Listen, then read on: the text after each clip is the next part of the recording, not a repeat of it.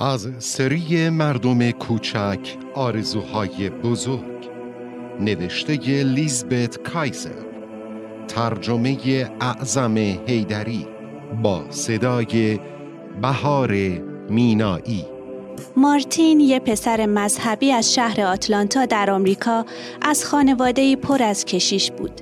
پدرش کشیش بود، پدر بزرگش کشیش بود و اموش هم کشیش بود. شاید یه روز خودشم یه کشیش بزرگ بشه.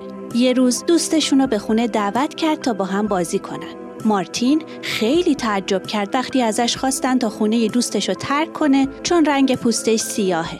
اون فهمید چقدر اوضاع وحشتناکه. اسم این وضع وحشتناک جداسازی بود. یعنی مکانهای عمومی مثل اتوبوس و رستوران برای افراد سیاه و سفید قسمتهای جدا از هم داشتن. مارتین و دوستشو به دو تا مدرسه متفاوت فرستادن. مارتین اعتقاد داشت اگه چیزی نادرسته آدم نباید ساکت بمونه و اونو قبول کنه. و به خودش قول داد که وقتی بزرگ شد با قدرتمندترین سلاح با بیعدالتی بجنگه یعنی با کلمه ها مارتین در دانشگاه های جورجیا، پنسیلوانیا و ماساچوست درس خوند و اونجا در مورد مهاتما گاندی مطالعه کرد. مردی که زندگی میلیون ها هندی رو با روش های اعتراض آرام بهتر کرد. درس مارتین که تموم شد اون به آلاباما ایالتی در جنوب کشور آمریکا رفت و در کلیسایی در شهر مونتگومری کشیش شد هر یه شنبه از پشت منبر کلیسا حاضران در مراسم رو تشویق می‌کرد تا در مورد موضوعهای مهم نظر بدن. یه روز زنی به اسم روزا دستگیر شد چون حاضر نشده بود صندلی خودش رو تو اتوبوس به یه آدم سفید پوست بده. مارتین از افراد محله خواست تا وقتی قانون عوض نشده سوار اتوبوس نشن. شهروندای زیادی از داستان روزا و کلمات مارتین الهام گرفتند و ناگهان اتوبوس ها همه خالی شدند. اتوبوس ها برای مدت یک سال خالی موندن تا وقتی که قانون جداسازی اتوبوس های مونتگومری بالاخره تمام شد. این اولین پیروزی بزرگ جنبش حقوق مدنی سیاه آمریکا بود.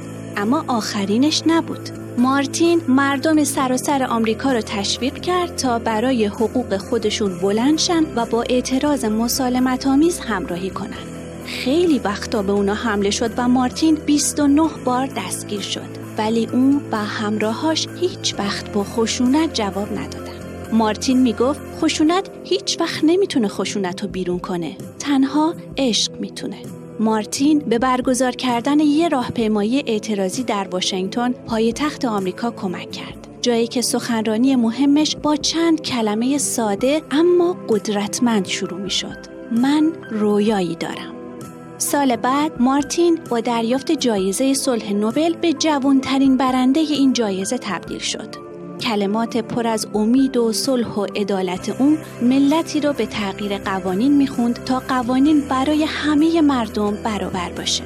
و اگه شما به صدای قلبتون گوش بدید هنوز می‌تونید صدای مارتین کوچک رو بشنوید که از شما می‌خواد تا رویاهاش رو زنده نگه دارید. رویای دنیایی که ما با شخصیتمون قضاوت میشیم نه با رنگ پوستمون مارتین لوتر کینگ جونیور در سال 1308 متولد و در سال 1346 وفات یافت. مارتین لوتر کینگ با اسم مایکل در شهر آتلانتا در ایالت جورجیا در کشور آمریکا به دنیا آمد. اما بعد اسم خود را به مارتین تغییر داد. با بزرگ شدن در خانواده کشیش ها مارتین به زودی یاد گرفت تا خوب را از بعد تشخیص دهد. دوران کودکی شادش به او چیزی داد که او بعدها به آن اراده قوی برای عدالت می گفت و حس خوشبینی که بر دنیای جداسازی شده ای که در آن به دنیا آمده بود غلبه می کرد. وقتی بزرگ شد و به دانشگاه رفت مطالعات مذهب را با درسهای گاندی ترکیب کرد. گاندی فعال پیشرو به جای خشونت با تظاهرات آرام اعتراض می کرد. مارتین اینها را یاد گرفت و فهمید که نوشته ها و سخنرانی هایش بهترین روش برای تغییر احساس و فکر مردمند. یکی از اولین فرصت های او کشیش بودن در کلیسایی در آلاباما بود. در آنجا خطابه های پرشور او حس امید جدیدی ایجاد می کرد.